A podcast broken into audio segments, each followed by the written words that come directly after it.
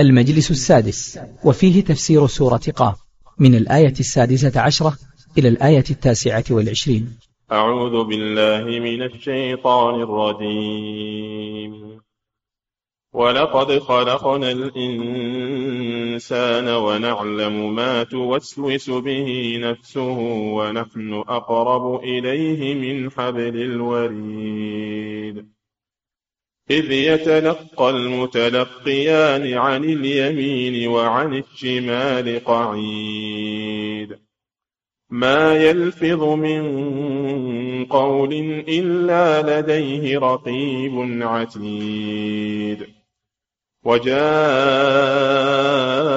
سكرة الموت بالحق ذلك ما كنت منه تحيد.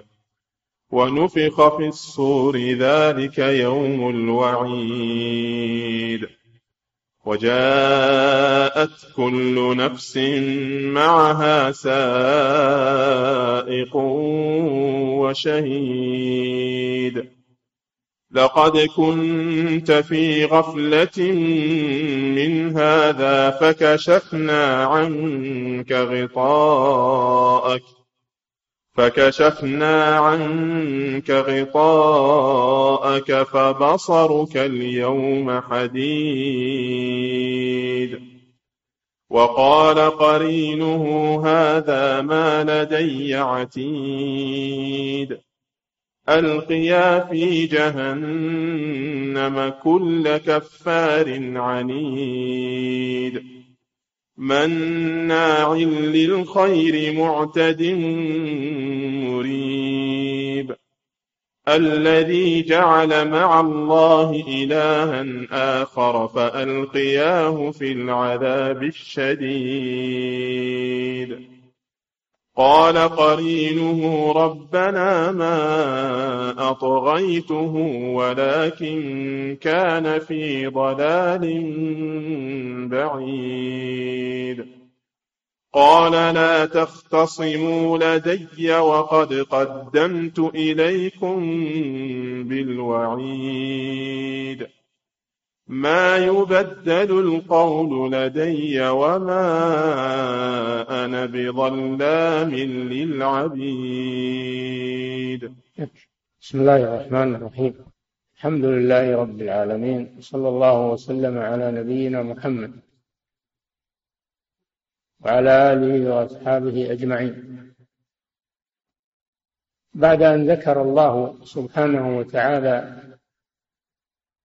موقف المكذبين لبعثة الرسول صلى الله عليه وسلم والمكذبين بالبعث والنشور والمكذبين بالقرآن الكريم ورد عليهم بالبراهين الواضحة التي تبطل قولهم ولم يستطيعوا الإجابة عنها ولم يستطيعوا ذلك. بين سبحانه وتعالى في هذه الآيات مصير هذا الإنسان. بين مصير هذا الإنسان الذي هذه مواقفه من الرسل ومن الكتب ومن الإيمان بالبعث والنشور. فقال سبحانه وتعالى ولقد خلقنا الإنسان هل أحد يقول لا أنت لم تخلقني؟ ما أحد يستطيع هذا. أم خلقوا من غير شيء؟ أم هم الخالقون؟ أم خلقوا السماوات والأرض؟ بل لا يوقنون. الإنسان مخلوق ولا يستطيع أن ينكر ذلك. إذا كان مخلوقا فله خالق.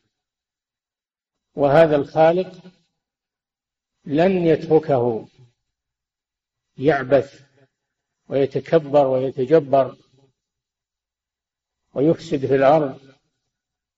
لن يترك لن يتركه أبدا ولا يليق بعدله سبحانه لا يليق بعدله أن يترك هؤلاء العابثين من الملاحدة.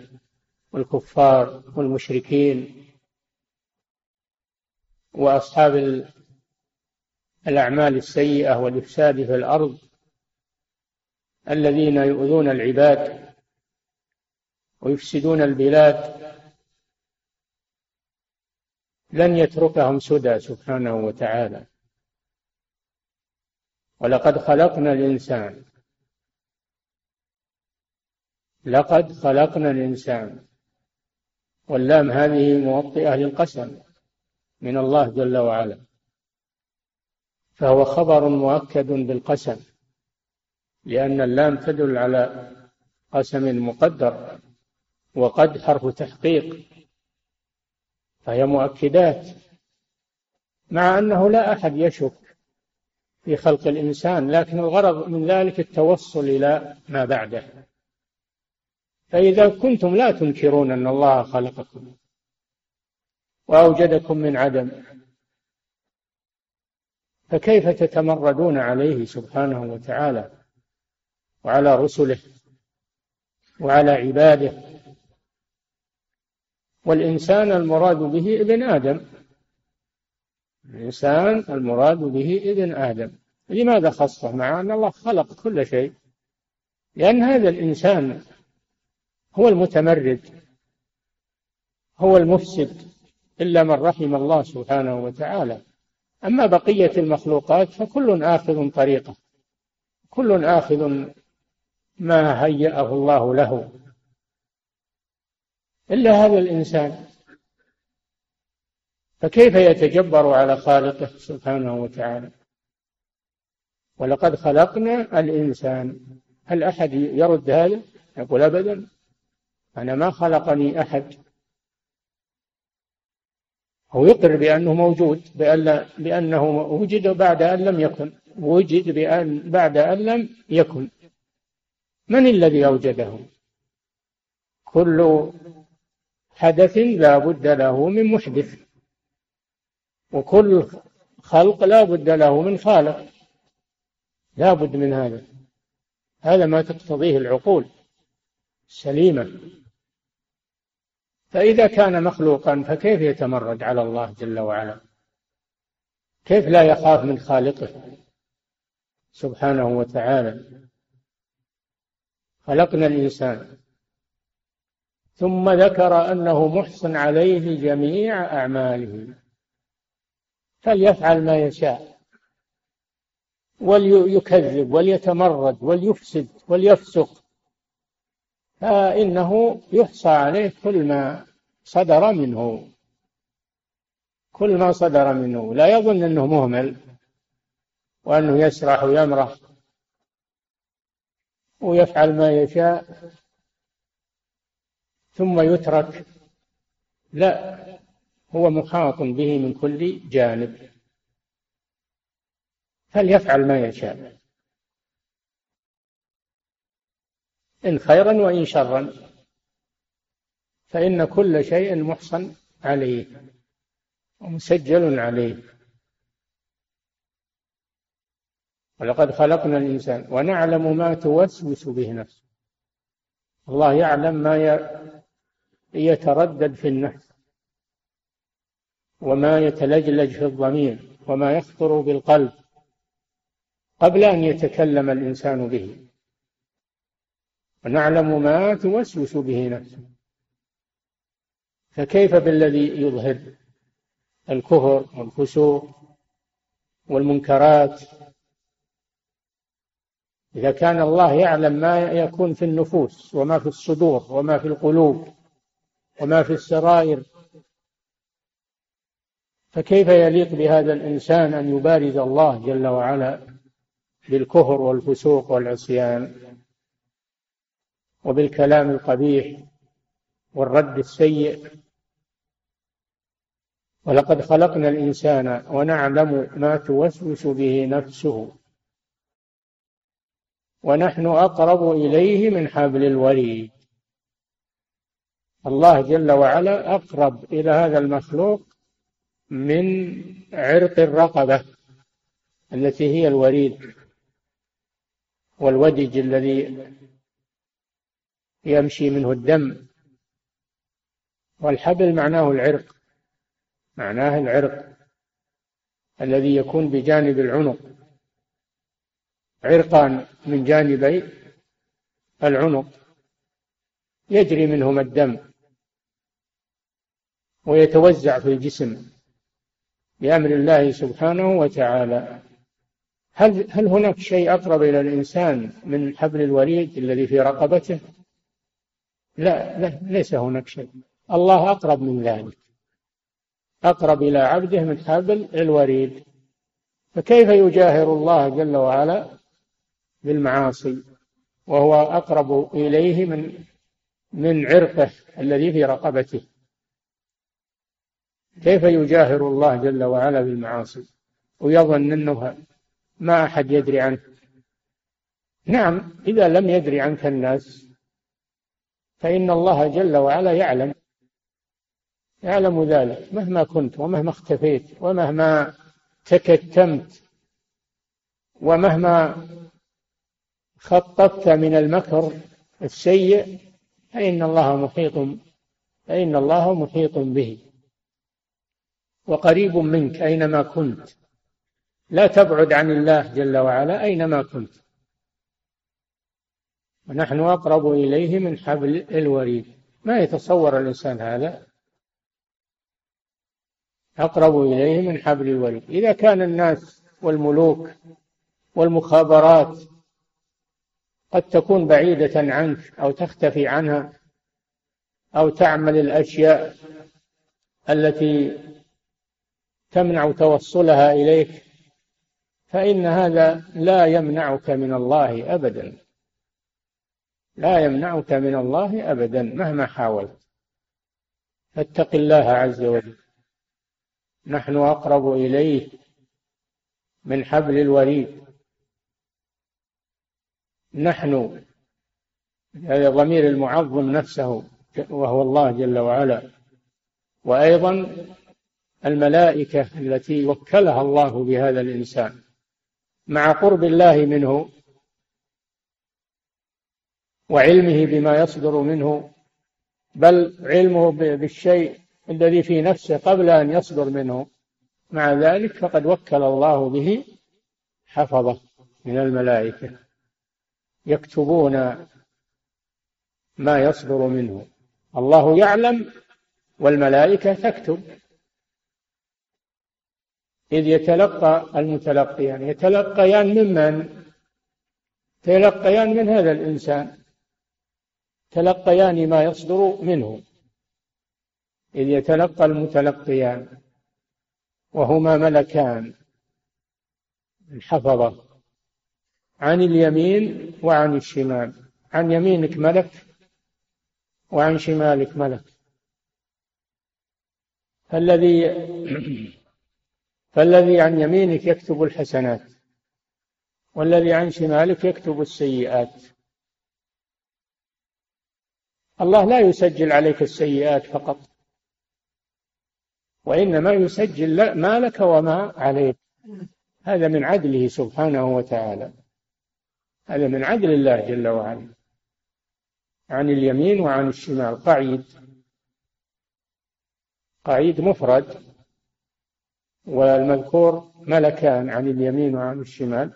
قالوا لأن كلمة قعيد تصلح للمفرد وتصلح لأكثر من المفرد. أي قعيدان. قعيدان يعني يجالسانه. قعيد الإنسان جليسه. يقعد معه إذا قعد ويمشي معه إذا مشى. فهو ملازم له. وقيل قعيد يصلح لواحد والثاني مقدر من جنسه. عن اليمين قعيد وعن الشمال قعيد فحذف الأول لدلالة الثاني عليه اختصارا وإيجازا في الكلام. وهذا من بلاغة القرآن الكريم. عن اليمين وعن الشمال قعيد. ما يلفظ من قول. ما يلفظ هذا الإنسان من قول. سواء كان قولا حقا أو قولا باطلا. إلا لديه رقيب. إلا لديه رقيب. رقيب من الملائكة. وهم القعيد عن يمينه وعن وعن شماله.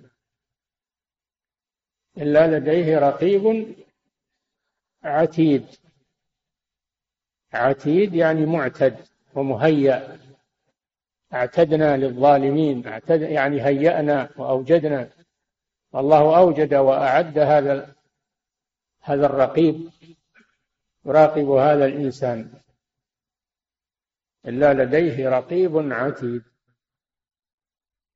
هذه حالته في الدنيا وفي حياته في الدنيا منذ كلفه الله إلى أن يتوفاه الله وهؤلاء الملائكة معه. يسجلون أقواله وأعماله. وقيل إنهم أيضا يسجلون خواطره ونياته التي في قلبه. إذا انتهى الإنسان من الدنيا فما الذي يحصل له؟ إذا انتهى عمره. الإنسان ما هو مخلد في هذه الدنيا. حياته لها نهاية وعرفنا ما يكون في حياته من إحصاء أعماله عليه. خيرا أو شرا ليس مهملا. جلس في بلده مع المسلمين أو راح للخارج وفسق وفسد وسرح ومرح في الخارج. لا يظن أنه يخفى على الله.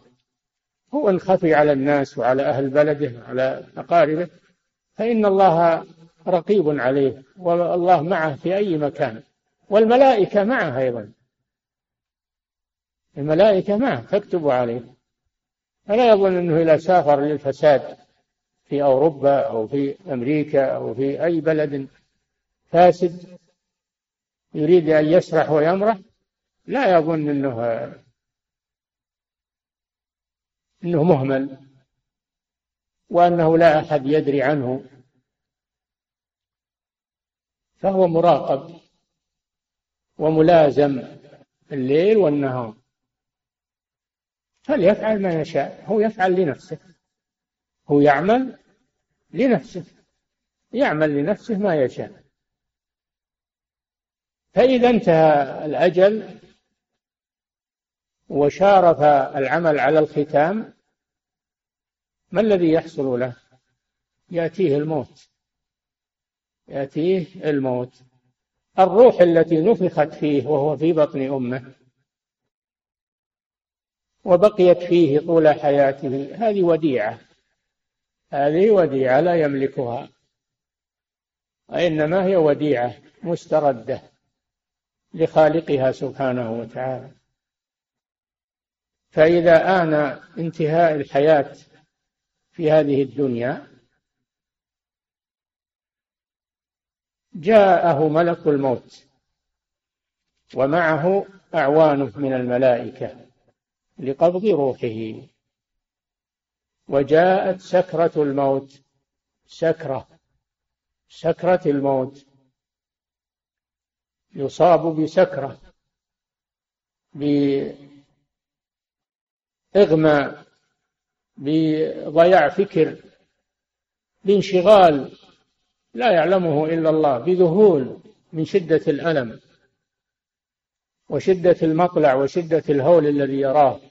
ما حسب له حسابا ولا جاء على باله حينما يسرح ويمرح في هذه الدنيا.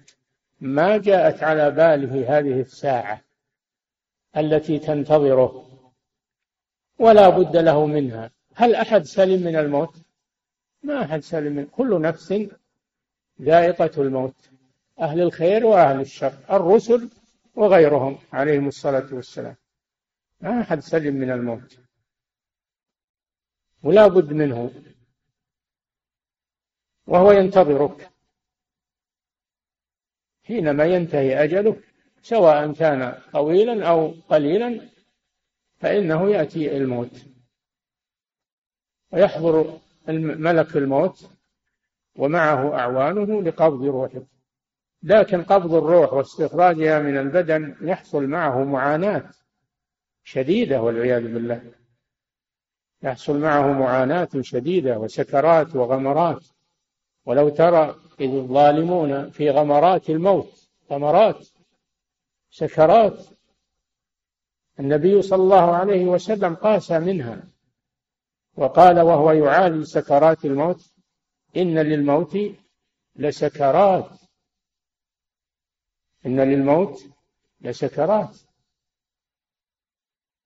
فليتذكر الإنسان هذه الحالة ولا يدري متى. ما يدري. ربما تفاجئك وأنت في في أحسن أحوالك. وأنت مسرور. وأنت تسرح وتمرح. يفاجئك الموت. وكم سقط. كم سقط من ميت. وهو في أبهى لذاته وأبهى مظاهره. كم سقط من ميت. وهو يؤمل أن يعمل كذا ويعمل كذا. وكم تسمعون من من مفاجآت الموت؟ إما المفاجآت الفردية وما يسمونه بالسكتة السكتة أو يسمونه بالنزلة القلبية. أو الجماعات اللي يحصل لهم نكبات في القتل أو بالحوادث فيموتون جميعا في لحظة واحدة. يموتون في لحظة واحدة. وهم يؤملون ويبنون القصور ويجمعون الأموال وعندهم أنهم سيعيشون. لكن الموت يحول بينهم وبين ما يريدون. جاءت سكرة الموت وهي لا بد آتية في يوم من الأيام. وكل آت قريب. لا تقول المرأة أنا شاب أنا توي الموت ريض. كم مات من شاب؟ كم مات من الشباب؟ فالموت لا ينظر إلى شباب ولا إلى شيب ينظر إلى الأجل. الذي قدره الله سبحانه وتعالى. حتى إذا جاء أحدكم الموت توفته رسلنا وهم لا يفرطون. وجاءت سكرة الموت بالحق. ما معنى جاءت سكرة الموت بالحق؟ يعني أن المحتضر يعاين الحق الذي كان يكذب به في الدنيا. أو أنه يتهاون به أو يتكاسل عنه أو يكذب به. إذا نزل به الموت يشاهد ما كان يكذب به في الدنيا أو ما كان ضيعه وأهمله. يشاهده.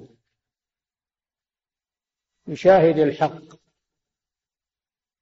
أما سبق أن الله جل وعلا قال بل كذبوا بالحق. نعم. كذبوا بالحق.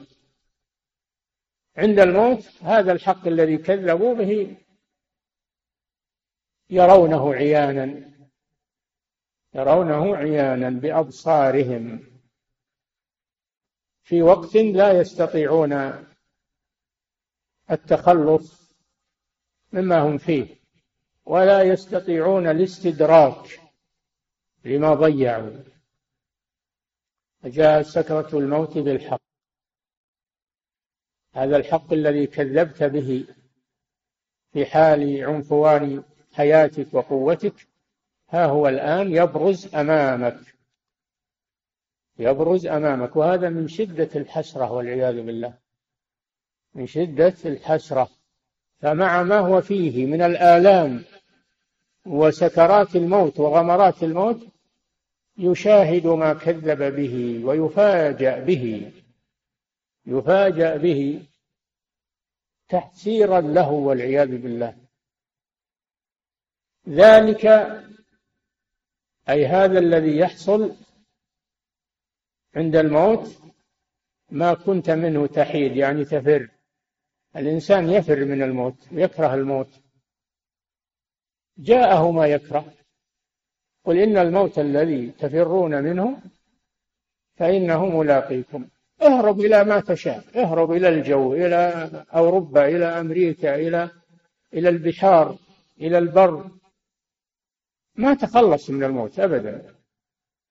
إن الموت الذي تفرون منه فإنه ملاقيكم. هذا من العجب أنك تفر منه وهو قدامك. أن تفر إليه إذن. أن تفر إلى الموت. في وفي نظرك أنك تهرب من الموت. وهو أمامك. وأنت ذهبت إليه. أنت ذهبت إليه.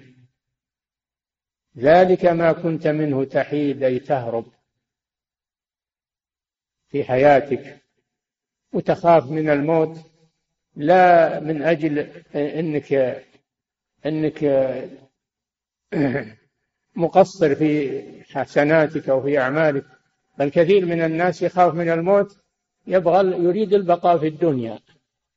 يريد البقاء في الدنيا والتمتع بشهواتها يريد أنه يسرح ويمرح. أما الذي يتذكر الموت ويستعد له هذا شيء طيب. ذلك ما كنت منه تحيد. عاد إذا حت من الموت هل ينفعك؟ ما ينفعك ذلك. هو جاءك الذي تحيد منه جاءك. إن قل إن الموت الذي تفرون منه فإنه ملاقيكم ما لك حيلة. ما لك حيلة منه. وجاء سكرة الموت بالحق. ذلك ما كنت منه تحيد. ونفخ في الصور. ذلك يوم الوعيد. وجاءت كل نفس معها سائق وشهيد. لقد كنت في غفلة منها. ذلك ما كنت منه تحيد. هذه القيامة الأولى وهي الموتة. القيامة الأولى هي الموت. فمن مات قامت قيامته. وهي القيامة الصغرى. هناك القيامة الكبرى. وهي قيام الناس من القبور. قيام الناس من القبور. ذكر القيامة الصغرى بقوله وجاءت سكرة الموت بالحق. هذه القيامة الصغرى وهي بالنسبة لكل فرد. أما بالنسبة للمجموع مجموع الخلق فهي القيامة الكبرى. نفخ في الصور والصور هو القرن الذي مع إسرافيل عليه السلام.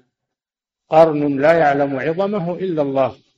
وهذا الملك الذي ينفخ فيه لا يعلم عظم خلقته إلا الله سبحانه وتعالى. والنفخ في الصور ثلاث مرات. ذكر الله في القرآن أن النفخ في الصور ثلاث مرات. المرة الأولى نفخة الفزع. ويوم ينفخ في الصور ففزع من في السماوات ومن في الأرض إلا من شاء الله. وكلنا أتوه داخرين. هذه نفخة الفزع في سورة العنكبوت. إيه في سورة؟ إيه في سورة؟ نعم. لا. في سورة النمل. هذه في سورة النمل. نفخة الفزع. النفخة الثانية نفخة الموت. ونفخ في الصور. في آية الزمر ونفخ في الصور فصعق يعني مات. من في السماوات والأرض. إلا من شاء الله. فإذا نفخ إسرافيل نفخة الموت مات جميع من كان على قيد الحياة. من الخلق. كل من كان موجودا من الخلق في ذلك الوقت فإنه يموت. إلا من شاء الله بقاءه. فإنه لا يموت وهو الحي الذي لا يموت سبحانه وتعالى. كل الناس يموتون حتى الملائكة يموتون. ولا يبقى إلا الله جل وعلا. نفخ في الصور فصعق من في السماوات ومن في الأرض. إلا من شاء الله. ماتوا جميعا ولم يبق حي إلا الحي القيوم سبحانه وتعالى. ثم نفخ فيه أخرى هذه نفخة البعث. نفخ فيه أخرى نفخة البعث. نفخ فيه أخرى فإذا هم قيام من قبورهم. ينظرون كما خلقهم الله أول مرة. قيام ينظرون من قبورهم. أعاد الله بعثهم سبحانه وتعالى فقاموا من قبورهم على هيئتهم في الدنيا. قاموا على هيئتهم في الدنيا. لا ينقص من أجسامهم شيء وليس عليهم ثياب عراة غرلا يعني غير مختونين. يقومون من قبورهم هكذا. وجاء في الحديث أن بين النفختين أربعون. أربعون الله أعلم. أربعون سنة أربعون ساعة أربعون الله أعلم. أربعون ولا يعلم. ما هي هذه الأرض؟ لكن بينهما وقت. بينهما وقت. ولذلك جاء بثم التي هي للتراخي. ثم نفخ فيه أخرى. إذا تنبت الأجسام قبل هذه النفخة الأخيرة تنبت الأجسام في القبور وتبنى وتتكامل إلا أنها ليس فيها حياة. لكن كلها تقوم على أقدامها من القبور مثل ما ينبت العشب والأشجار تماما. فإذا نفخ إسرافيل في الصور الثانية طارت كل روح من هذا من هذا الصور وهذا القرن طارت كل روح إلى بدنها فدخلت فيه بأمر الله سبحانه وتعالى. لأن الأرواح مجموعة في هذا القرن العظيم. فإذا نفخ فيه إسرافيل تطايرت الأرواح إلى أجسادها فدبت فيهم الحياة. ثم يؤمرون بالسير إلى المحشر يخرجون من الأجداث يعني من القبور سراعا سراعا يسرعون كأنهم إلى نصب يعني إلى علم. إلى نصب يوفضون. ما أحد يتخلف ولا أحد يجلس أو أحد يهرب. كلهم يسيرون. ثم نفخ فيه أخرى فإذا هم قيام ينظرون. ونفخ في الصور ذلك يوم الوعيد. هذه النفخة الثانية. النفخة الثانية. وجاءت كل نفس سيروا من قبورهم. إلى المحشر. وكل إنسان معه سائق من الملائكة ومعه شهيد من الملائكة معه اثنان. سائق يسوقه إلى المحشر وشهيد عليه بأعماله وهما اللذان كانا يكتبان عليه في الدنيا. جاءت كل نفس معها سائق وشهيد يبي يهرب الإنسان. ما يتمكن من الهروب. يا معشر الجن والإنس إن استطعتم أن تنفذوا من أقطار السماوات والأرض فانفذوا. هذا في يوم القيامة. لا تنفذون إلا بسلطان. إذا جمع الله الأولين والآخرين وصاروا صفوفا أمام رب العالمين ما أحد يستطيع يهرب من هذا الموقف. إن استطعتم أن تنفذوا أي تخرجوا من أقطار السماوات والأرض فانفذوا هذا تعجيز. هذا أمر تعجيز من الله سبحانه وتعالى. وجاءت كل نفس كل نفس. هم جماعة يصير معهم سائق وشهيد جماعة كل جماعة معها. لا كل نفس معها سائق وشهيد. ولا يعلم جنود ربك إلا هو سبحانه وتعالى. كل نفس معها سائق وشهيد أنت الآن اسرح وامرح وسو ما تريد في هذه الدنيا. لكن لا بد لك من هذا لا بد لك من هذا المشهد العظيم. تصور هذا إن كنت تريد لنفسك النجاة. ولا تغامر في الأمور. وتنسى هذا الموقف وهذا اليوم. لا تنسى هذا. ولا تقل إنه بعيد. ويمديني إن شاء الله أتوب وأصلح من اللي علمك في آخر حياتك. من اللي يحدد لك وقت مجيء الموت؟ هذا شيء ما هو بيدك. لكن أن تملك الساعة التي أنت فيها فقط. أما ما مضى فلن تستطيع رده. والمستقبل ما تدري تدركه أو لا. وإنما لك الساعة التي أنت فيها. قال الشاعر ما مضى فات والمؤمل غيب ولك الساعة التي أنت فيها. هذه اللي تملكها. جاءت كل نفس معها سائق وشهيد. جاءت إلى أين؟ إلى المحشر. تسوقها الملائكة تشهد عليها. الله جل وعلا يذكر يذكرنا بهذا المشهد العظيم. فيقول لقد كنت في غفلة من هذا. لقد كنت أيها الإنسان في غفلة من هذا ما تتصور هذا المشهد وهذه الأحداث العظام التي تنتظرك ولذلك تغامر في حياتك وتضيع وقتك في اللهو واللعب والغفلة أو أشد من ذلك في الكفر والإلحاد والفسوق والعياذ بالله. أنت غافل عن هذا. ما تتخيل هذا المشهد وهذا الموقف. لقد كنت في غفلة كنت في الدنيا يعني. كنت في غفلة من هذا. فكشفنا عنك غطاء زال عنك هذا الأمل. وزال عنك هذا الاستبعاد الذي كان معك في الدنيا الذي غطى على عقلك.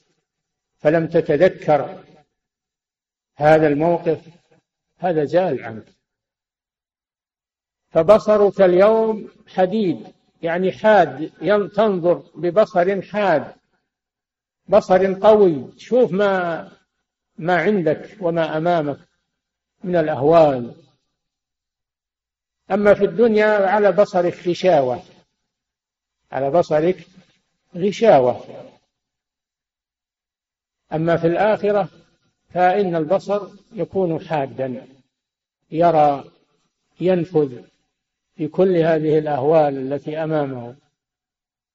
فبصرك اليوم حديد. هذه زيادة حسرة. لأنك تشاهد هذه الأهوال ولا تستطيع أن تستدرك هذه الأهوال التي نسيتها وغفلت عنها تشاهدها. فلا تستطيع أن تستدرك. ولو ترى إذ وقفوا على النار فقالوا يا ليتنا نرد ولا نكذب بآيات ربنا ونكون من المؤمنين. ونكون من المؤمنين. هل ينظرون إلا تأويله تأويل ما أخبر الله عنه؟ يعني مآله المآل الذي يكون لهذه الأخبار حقائقها حقائق هذه الأخبار. ما ينتظر الكفار إلا وقوعها. فإذا وقعت ما يستطيعون أن يستدركوا. هل ينظرون إلا تأويله؟ يوم يأتي تأويله يقول الذين نسوه من قبل نسوه في الدنيا قد جاءت رسل ربنا بالحق. يتبين لهم صدق الرسل عليهم الصلاة والسلام. وكانوا في الدنيا يكذبونهم ويفجرونهم ويتهمونهم بالاتهامات. يوم القيامة يشهدون أن الرسل جاءت بالحق. فهل لنا من شفعاء فيشفعوا لنا؟ ما ما في شفاعة لأن الكافر ما فيه شفاعة. ما تقبل فيه الشفاعة. أو نرد فنعمل غير الذي كنا نعمل. ما ولا فيه ولا فيها إلا الرد إنما هذا من باب التحسر والعياذ بالله. وقال قرينه وقال قرينه الذي كان معه من الملائكة الذي سبق ذكره عن اليمين وعن الشمال. آه، يكتبون عليه أعماله. وهم الملائكة الحفظة الذين كانوا يقارنونه في الدنيا عن اليمين وعن الشمال قعيد. قال قرينه هذا ما لدي. هذا ما لدي. يعني ما أعددته على هذا الإنسان وما كتبته عليه. قد أحضرته الآن. هذا ما لدي. عتيد يعني معد معد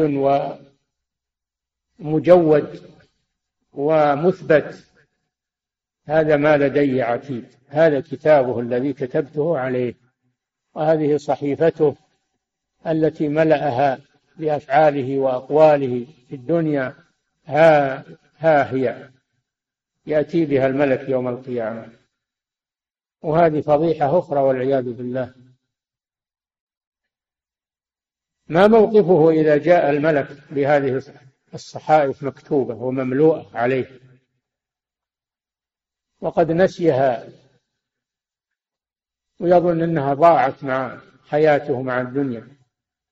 ما موقفه حين ذاك؟ ووضع الكتاب فترى المجرمين مشفقين مما فيه.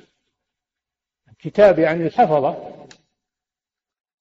ويقولون يا ويلتنا ما لهذا الكتاب؟ لا يغادر صغيرة ولا كبيرة إلا أحصاها. ووجدوا ما عملوا حاضرا ولا يظلم ربك أحدا. ولا يظلم ربك أحدا. يوم يبعثهم الله فينبئهم بما عملوا. أحصاه الله ونسوه. الله على كل شيء شهيد. يوم يبعثهم الله جميعا فينبئهم بما عملوا. أحصاه الله ونسوه. الله على كل شيء شهيد ويقول الملك ها هو الكتاب الذي أعددته من أعماله. يحضره. هذا ما لدي عتيد. يقول الله جل وعلا للسائق والشهيد اللذين مع هذا الإنسان ألقيا في جهنم كل كفار عنيد. يقول الله للملائكة الذين مع أو للملكين اللذين مع هذا الإنسان السائق والشهيد يقول الله لهما ألقيا في جهنم وهي النار. ألقيا. ما قال أدخل بل قال ألقيا. هذا أشد طرح والعياذ بالله. هذا طرح يطرح في النار. طرحا. ألقيا في جهنم. كل كفار كثير الكفر. بالله عز وجل كفار للنعم كفار بالرسل كفار بالبعث كل كفار والكفار كثير الكفر. كل كفار عنيد معاند لأمر الله ورسوله معاند لأمر الله ورسوله وهو يعلمه. أما الإنسان الجاهل اللي ما يعلم هذا لا يواخذ حتى يعلم لكن هذا معاند والعياذ بالله عن علم كل كفار عنيد شديد العناد والمخالفة. كل كفار عنيد. مناع للخير. ما يصدر منه خير قط. لا عمل صالح ولا إنفاق في سبيل الله ولا أمر بمعروف ونهي عن منكر. لا جهاد في سبيل الله لا رحمة ولا عطف على الفقراء. مناع للخير. وكلمة مناع يعني شديد المنع. ما يصدر منه خير. مناع للخير معتد يعتدي على الناس. هو ما يعمل خير ومع هذا يعتدي على الناس والعياذ بالله. في أموالهم وأعراضهم ودمائهم. فهو لا يصدر منه خير ولا يسلم الناس من شره. ويظن أنه مهمل. يظن أنه مهمل. مناع للخير معتد. مريب. كثير الشك والتردد. لا يثق بأخبار الأنبياء. ولا بما جاء في الكتاب والسنة. ويقول هذا إما أنه يقول هذا كذب وهذا خيال وإما أن يقول هذا يحتمل يحتمل أنه صدق ويحتمل أنه كذب. هذا يحتمل عنده شك في أوامر الله ورسوله عز وجل في أوامر الله عز وجل وأوامر رسوله صلى الله عليه وسلم. عنده شك وتردد. الذي جعل مع الله إلها آخر. هذا من صفاته والعياذ بالله أنه جعل مع الله هو اللي جعل. أما الله جل وعلا فليس معه إله آخر. لكن هو نفسه جعل مع الله. زعم أن مع الله شريكا. الذي جعل مع الله إلها آخر. يدعوه ويرجوه وهذا يعم كل مشرك بالله عز وجل. الذي يعبد الله ويعبد معه غيره. هذا جعل مع الله إلها آخر. وهو المشرك. أما الذي يجحد وجود الله فهذا الملحد. هذا ملحد. أما الذي يقر بوجود الله ويقر بتوحيد الربوبية ولكن يجعل مع الله إلها آخر فهذا مشرك في الربو في الألوهية. مشرك في الألوهية التي خلق من أجلها الذي جعل مع الله إلها آخر. فألقياه. هذا تأكيد للخطاب الأول. ألقياه أيها الملكان في العذاب الشديد. عذاب وشديد والعياذ بالله. كلمة عذاب تكفي لكنه عذاب شديد. لا يعلم شدته إلا الله سبحانه وتعالى.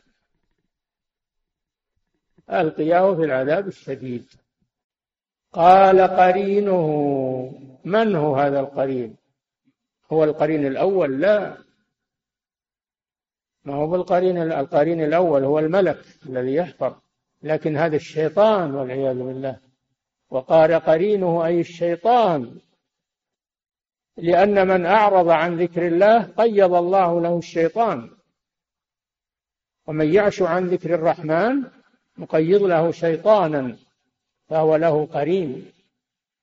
وإنهم ليصدونهم عن السبيل ويحسبون أنهم مهتدون. حتى إذا جاءنا قال يا ليت بيني وبينك بعد المشرقين. أي المشرق والمغرب. من باب التغليب. يا ليت بين أو أو المشرقين مشرق الشمس ومشرق القمر. أو مشرق الصيف ومشرق الشتاء. تفاسير. رب المشرقين ورب المغربين. فسرت بهذا وهذا. يا ليت بيني وبينك بعد المشرقين فبئس القرين يقول له يوم القيامة فبئس القرين يقول للشيطان كذا. أما الشيطان هذا ما يقوله الإنسان للشيطان. الشيطان وش يقول للإنسان؟ وقال الشيطان لما قضي الأمر إن الله وعدكم وعد الحق يقول لأهل النار وهو معهم وهو القرين الذي كان معهم في الدنيا يقول إن الله وعدكم وعد الحق ووعدتكم فأخلفتكم وما كان لي عليكم من سلطان. أنا ما أجبرتكم أنا ما أجبرتكم ولا لي عليكم سلطان وإنما أطعتموني أنتم. وما كان لي عليكم من سلطان إلا أن دعوتكم فاستجبتم لي باختياركم وطوعكم. وإلا أنا ما أجبرتكم على الكفر على الشرك بالله عز وجل. فلا تلوموني ولوموا أنفسكم. أنتم الذين أطعتموني. الله دعاكم وعصيتموه وأنا دعوتكم فاستجبتم لي. فلا تلوموني. ولوموا أنفسكم. ما أنا بمصرخكم أي بمغيثكم. وما أنتم بمصرخية. لستم بمغيثية من العذاب. ما أحد يغيث الآخر. والعياذ بالله. إني كفرت بما أشركتمون. تبرأ منهم.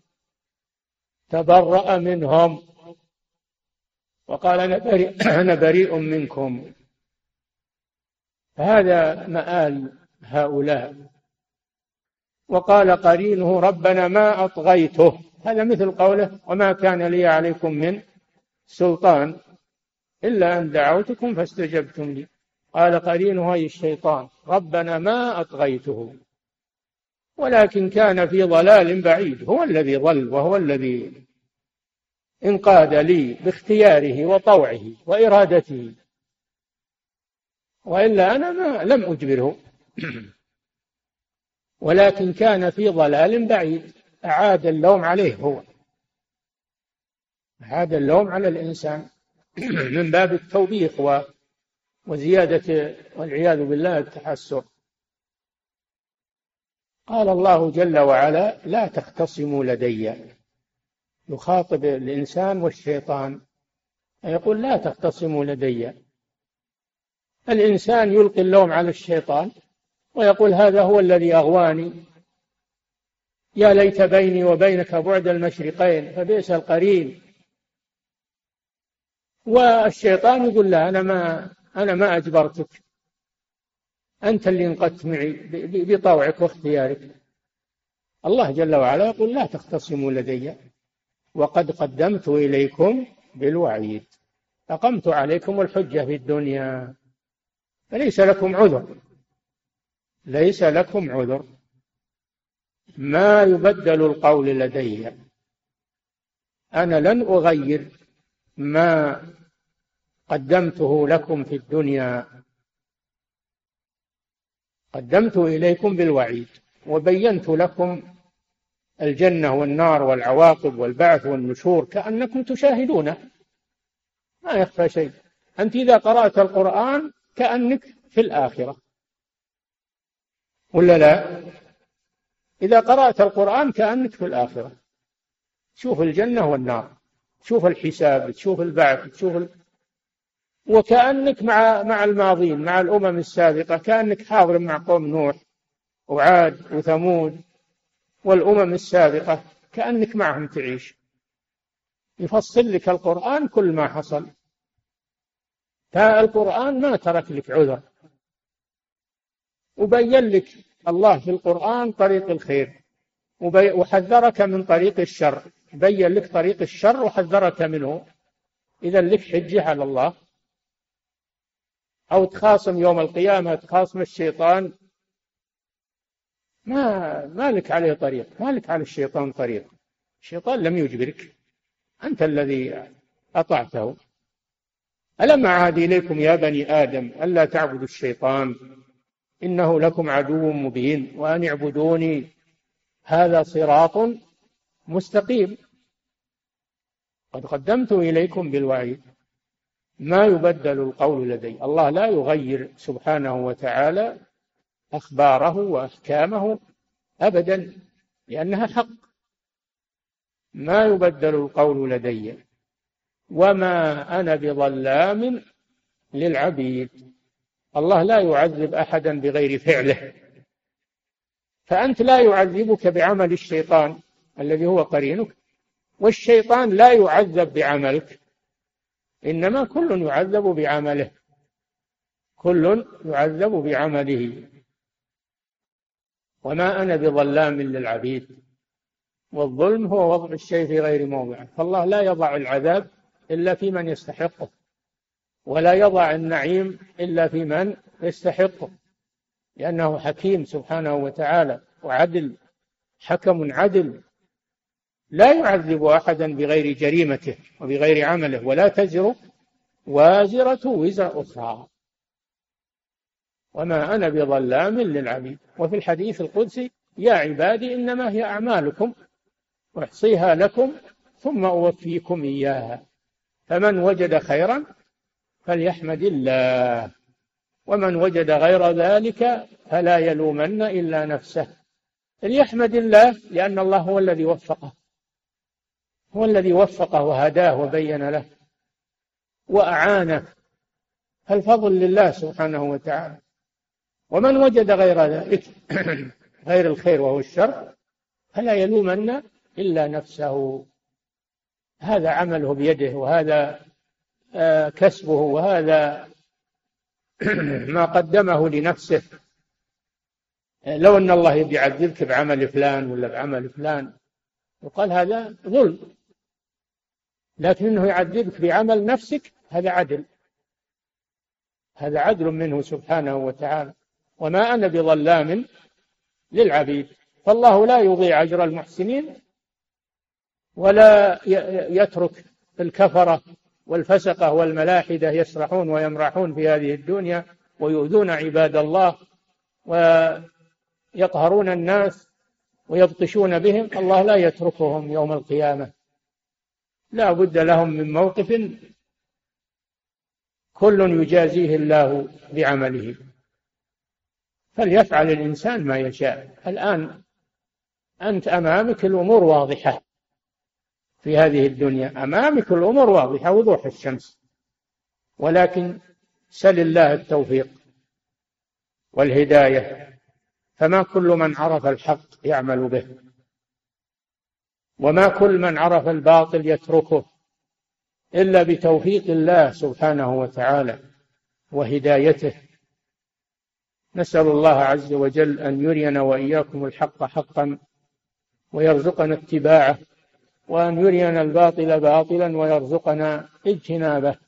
صلى الله وسلم على نبينا محمد على آله وأصحابه أجمعين. أحسن الله إليكم سماحة الوالد. وبارك فيكم ونفع بكم الإسلام والمسلمين. يقول السائل في قول الله جل وعلا ولقد خلقنا الإنسان ونعلم ما توسوس به نفسه تقدم معنا أن الله جل وعلا خص الإنسان في هذه الآية لأنه هو المتمرد والمفسد. فهل يعني هذا أن الجن داخلون في لفظ الإنسان؟ نعم ما في شك. الإنس مكلفون مثل الإنسان. مكلفون ومأمورون باتباع الرسل. نعم. صلى الله عليكم سماحة الوالد. يقول السائل ما توسوس به الإنسان نفسه إن كان من غير إرادته وما يحدث نفسه بالمحرم دون الكفر باستمرار من دون أن يتكلم به أو يعمل به؟ مثل أن يحدث نفسه بممارسة الزنا فهل يأثم بهذا؟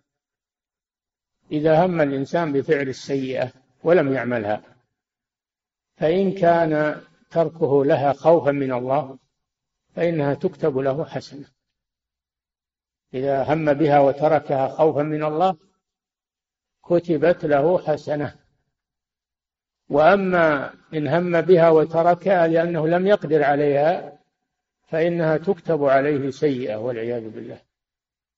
لأنه لو تمكن لفعلها. وإذا التقى المسلمان بسيفيهما فالقاتل والمقتول في النار. لماذا المقتول في النار؟ لأنه يريد قتل صاحبه. ولم يترك قتل صاحبه إلا عجزا. فيعاقب على نيته. نسأل الله العافية. نعم. صلى الله عليكم سماحة الوالد. أما الوسواس اللي هو من الشيطان هذا ما يضر. الوسواس اللي هو من الشيطان وهو التردد والخور والهم هذا ما يضر الإنسان. نعم. صلى الله عليكم. سماحة الوالد يقول السائل كيف الجمع بين قول الله تعالى فبصرك اليوم حديد وبين قوله سبحانه ومن أعرض عن ذكري فإن له معيشة ضنكا ونحشره يوم القيامة أعمى. نعم يعمى بعد ذلك. يعمى بعد ذلك. نعم. القيامة مشاهد. القيامة مشاهد تختلف أحوالها نعم. صلى الله عليكم سماحة الوالد يقول السائل هل رقيب وعتيد هما سائق وشهيد؟ نعم. يقول أحسن الله عليكم هل رقيب وعتيد هما سائق وشهيد؟ هذا وصفان لملك واحد. رقيب يراقب أعمالك وعتيد يعني معتد ومهيأ. نعم. كل منهما يقال له رقيب ويقال له عتيد. نعم. صلى الله عليكم سماحة الوالد. يقول السائل في قول الله جل وعلا ونفخ في الصور فصائق من في السماوات والأرض إلا من شاء الله. يقول من هو المستثنى؟ وهل تثنى الله أعلم. لكن الله جل وعلا لا شك أنه مستثنى لأنه الحي الذي لا يموت ولا يبقى غيره ويبقى وجه ربك. كل شيء هالك إلا وجهه. كل من عليها فان ويبقى وجه ربك ذو الجلال والإكرام هذا يقينا. أما غير الله فالله أعلم. نعم. صلى الله عليكم سماحة الوالد يقول السائل وهل تفنى الحور العين والولدان المخلدون؟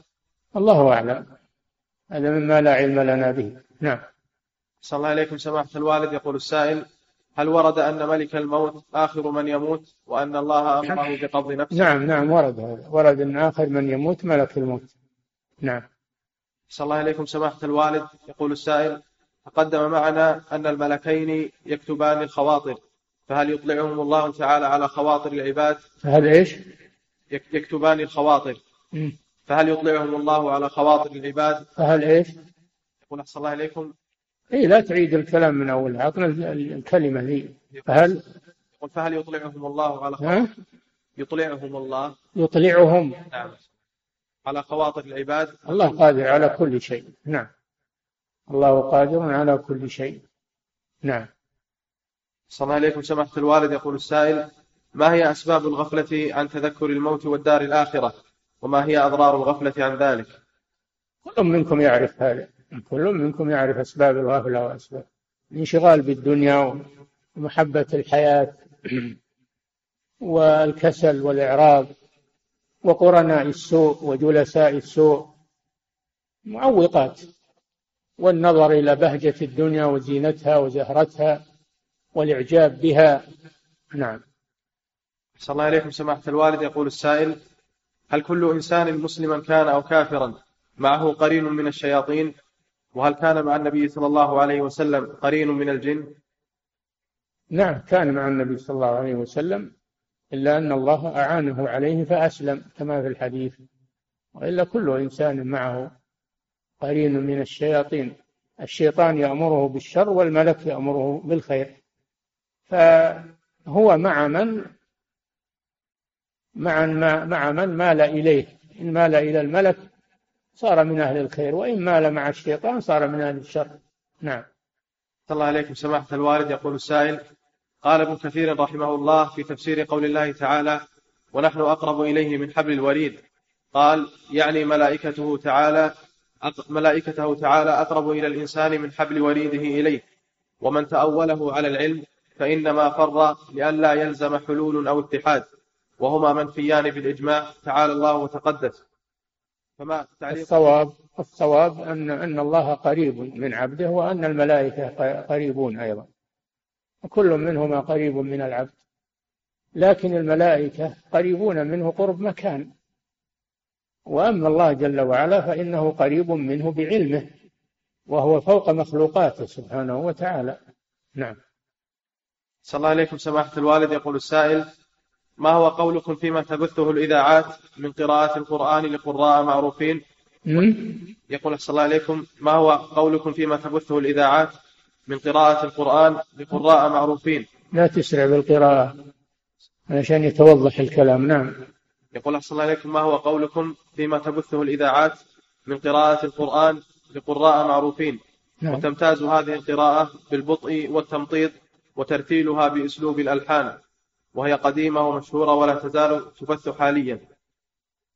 هذه القراءات لا تجوز التي تخرج عن قواعد التجويد المعروفة إلى التمطيط والمدود الزائدة والغنة الزائدة.